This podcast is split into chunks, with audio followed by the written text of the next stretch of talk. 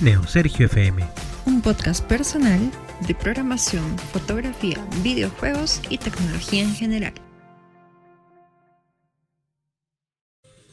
Bienvenidos a esta segunda temporada del podcast. Mi nombre es Sergio Infante y están escuchando el podcast de, eh, bueno, mi podcast personal. Y en esta segunda temporada eh, voy a conservar la numeración de los episodios.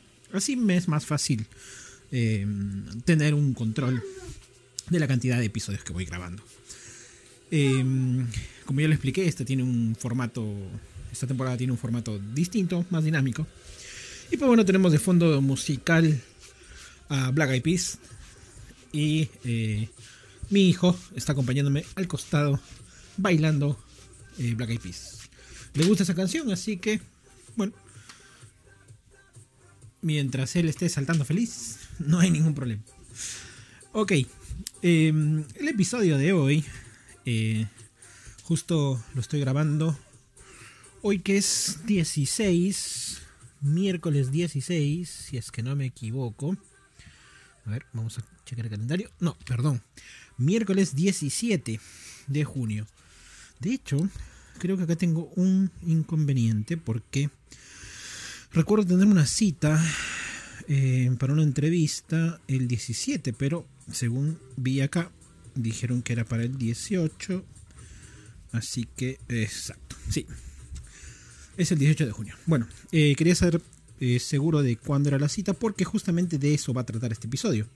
Recibí hace unas semanas una invitación de la universidad donde estudié que están celebrando su Semana del Ingeniero y me han invitado a participar como ponente de un webinar. Dice tipo mesa redonda, que básicamente para los que de repente escuchan de otros de otros lados, una mesa redonda es básicamente como un conversatorio abierto entre personas, em, entre diversas personas sobre un mismo tema. Luego el documento, después de todas las palabras elegantes que ponen, eh, básicamente dice, plantea tres subtemas, cómo se ha desarrollado su trabajo durante la cuarentena, qué perspectivas de trabajo avisora para luego de la pandemia y tendencias tecnológicas más prometedoras. Eh, luego dice que este webinar se desarrollará el día jueves 18 de junio, como les dije, como les dije eh, por Blackboard, con retransmisión a Facebook al público abierto. Bueno, como no hay una, una advertencia de que yo no pueda repostear o republicar este conversatorio, haré lo posible por hacer lo mismo, por hacer una retransmisión eh, a través de mis canales. En este caso creo que voy a usar mi canal de YouTube para que se pueda eh, retransmitir. Así que eh, eso por un lado. Por el otro, quien me invitó es uno de los profesores, digamos, más famosos de esa facultad, que es la Facultad de Ingeniería de Sistemas e Informática, aunque creo que ahora solamente se llama Sistemas, sí, solamente se llama Sistemas. Voy a evitar mencionar el nombre de la universidad, porque justamente el objetivo no es hacerle publicidad, sino contarles un poco de qué va a ir este, este tema. Bueno, eh, me mandaron una lista de preguntas para las cuales creo que tengo tres minutos para hablar en cada una de ellas. Y además del título elegante que le ponen, em, dice el trabajo del ingeniero de sistemas de informática en tiempos de pandemia. suena, suena un, título eh, importante. Aunque las preguntas son bastante puntuales. Así que en ese lado creo que em, voy a obviar nombrar literalmente los títulos y las preguntas como tal. Así que vamos a eh, voy a utilizar una interpretación rápida de las preguntas. Listo. Nuevamente Black Eyed Peas. Otra vez. Toca el segundo round al baile. Bueno. Así que vamos a las preguntas. Em, bueno, listo. La primera, más que una pregunta, es una indicación de lo que, de lo que hay que hacer. Y básicamente dice que hay que presentarse. Eh, ¿En qué año ingresé? ¿Dónde laboro? y qué actividades realzantes o resaltantes realizo. Por esta parte yo asumo de que eh, están asumiendo de que uno tiene un solo lugar laboral o que de repente tiene una sola actividad laboral. Eh, en mi caso no es como tal. Si bien es cierto, eh, tengo las 8 horas comprometidas a, una empresa, el resto de horas pues lo dedico para hacer cosas que también se pueden considerar trabajo, eh, pero estas son consideradas, digamos, como independiente. Como independiente. Entonces, bueno, términos generales, yo he egresado de esta universidad el 2006, la primera mitad. Y eh, el lugar donde laboro, bueno, trabajo en mi casa, es el lugar donde laboro. Eh, por si se refiere a la empresa donde laboro, pues yo actualmente laboro en Globant, que es una empresa, eh, digamos, con varias sedes, 13.000 empleados para la última vez que hice, hicimos el, o percatamos en el conteo. Eh, pero aparte de eso, dentro de Globan me dedico a hacer desarrollo de software, pero esa no es la única actividad que realizo en mi rutina laboral. Produzco contenido para YouTube, eh, grabo podcast y también hago fotografía. Así que esa es un poco mis actividades regulares. Dos. Eh, la, pregunta la segunda pregunta es, ¿cómo ha cambiado tu trabajo por la, eh, la realidad actual? Pues la verdad, con respecto a las actividades en lo general, no han cambiado porque ya me había acostumbrado a trabajar en casa. Eh, anteriormente a Globant, yo trabajaba en Bellatrix. Y eh, bueno, Bellatrix fue comprada por Globant, así que pasamos a ser eh, parte de Global. Y hacíamos lo mismo, trabajábamos de casa. Así que de ese aspecto no ha cambiado. En el tema de producir contenido para YouTube, pues lo sigo produciendo desde mi casa. El tema del podcast también lo sigo grabando de casa. Y el tema de la fotografía es lo único que ha cambiado. Ya no se puede hacer fotografía en exteriores. Así que esa sería la única el único cambio puntual. Tercera pregunta, dice, ¿cuál crees que es el mayor reto que ha tenido que afrontar su trabajo frente a esta coyuntura? Y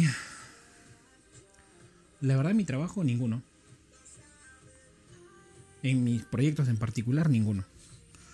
Porque mi equipo está distribuido en cuatro países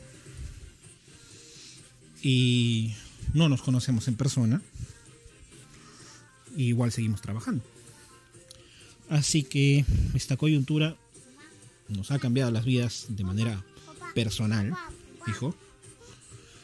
Nos ha cambiado la vida de manera, digamos, nos ha cambiado la vida, pero en lo personal, pero por suerte, no en lo laboral. ¿Qué pasó, hijo? Tus medias. Muy bien, vamos a poner tus medias. Entonces, em, por ese aspecto yo consideraría que no ha habido un cambio eh, en lo laboral en ese aspecto. En el lado de la fotografía, si bien es cierto, uno ya no puede tomar fotos eh, de exteriores para hacer stack photography, eh, lo que sí se podría hacer es tomar fotos de interiores. De hecho, lo que estoy replanteándome ahora es hacer fotografía de juguetes y, digamos, hacer stack photography de juguetes pero relacionados a negocios. Así que es una, una combinación extraña que quiero experimentar. Y pues bueno, también de eso, de eso también se vive. Em, siguiente pregunta. Em, ¿Crees que se ha evidenciado el potencial de la profesión como soporte a las distintas áreas de una organización? Y aquí estoy un poco en desacuerdo. Porque creo, y puedo equivocarme, pero creo que se está teniendo en cuenta que la carrera siempre es un área de soporte y no es una área principal de las empresas. En mi caso particular,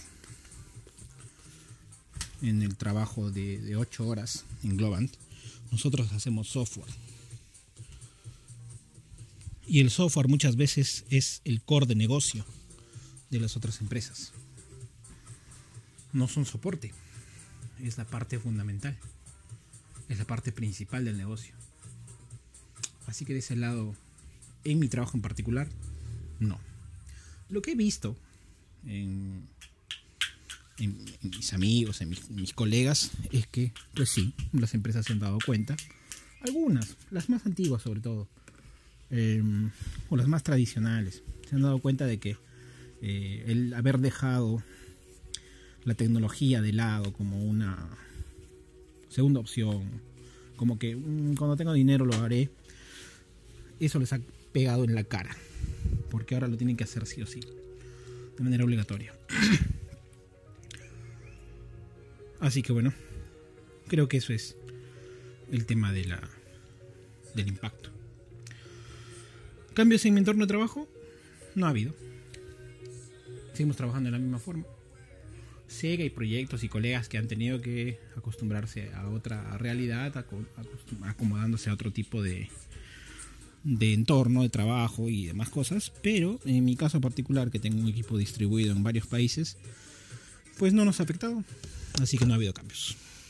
Eh, tendencias que influenciarán en el futuro cercano. Yo creo que la tendencia siempre ha sido y seguirá siendo tomar la tecnología como estrategia de desarrollo de las empresas y no como un área de soporte, no como un área secundaria, no como el, el sobrante. O el si me sobra dinero lo hago, ¿no? Si me sobra dinero lo invierto. Creo que en ese aspecto sí eso va a cambiar.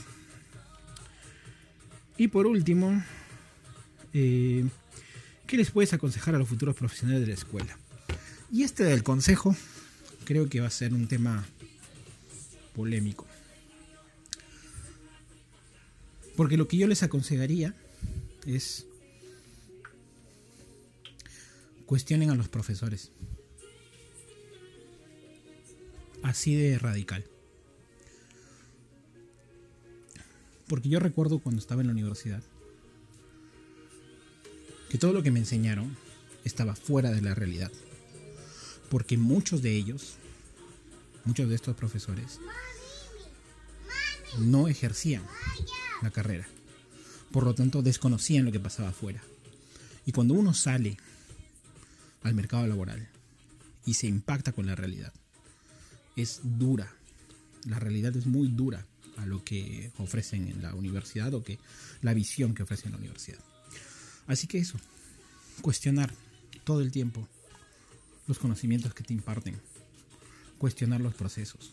No todos los procesos están escritos en piedra no todos los procesos van a ser siempre así, de esa misma manera.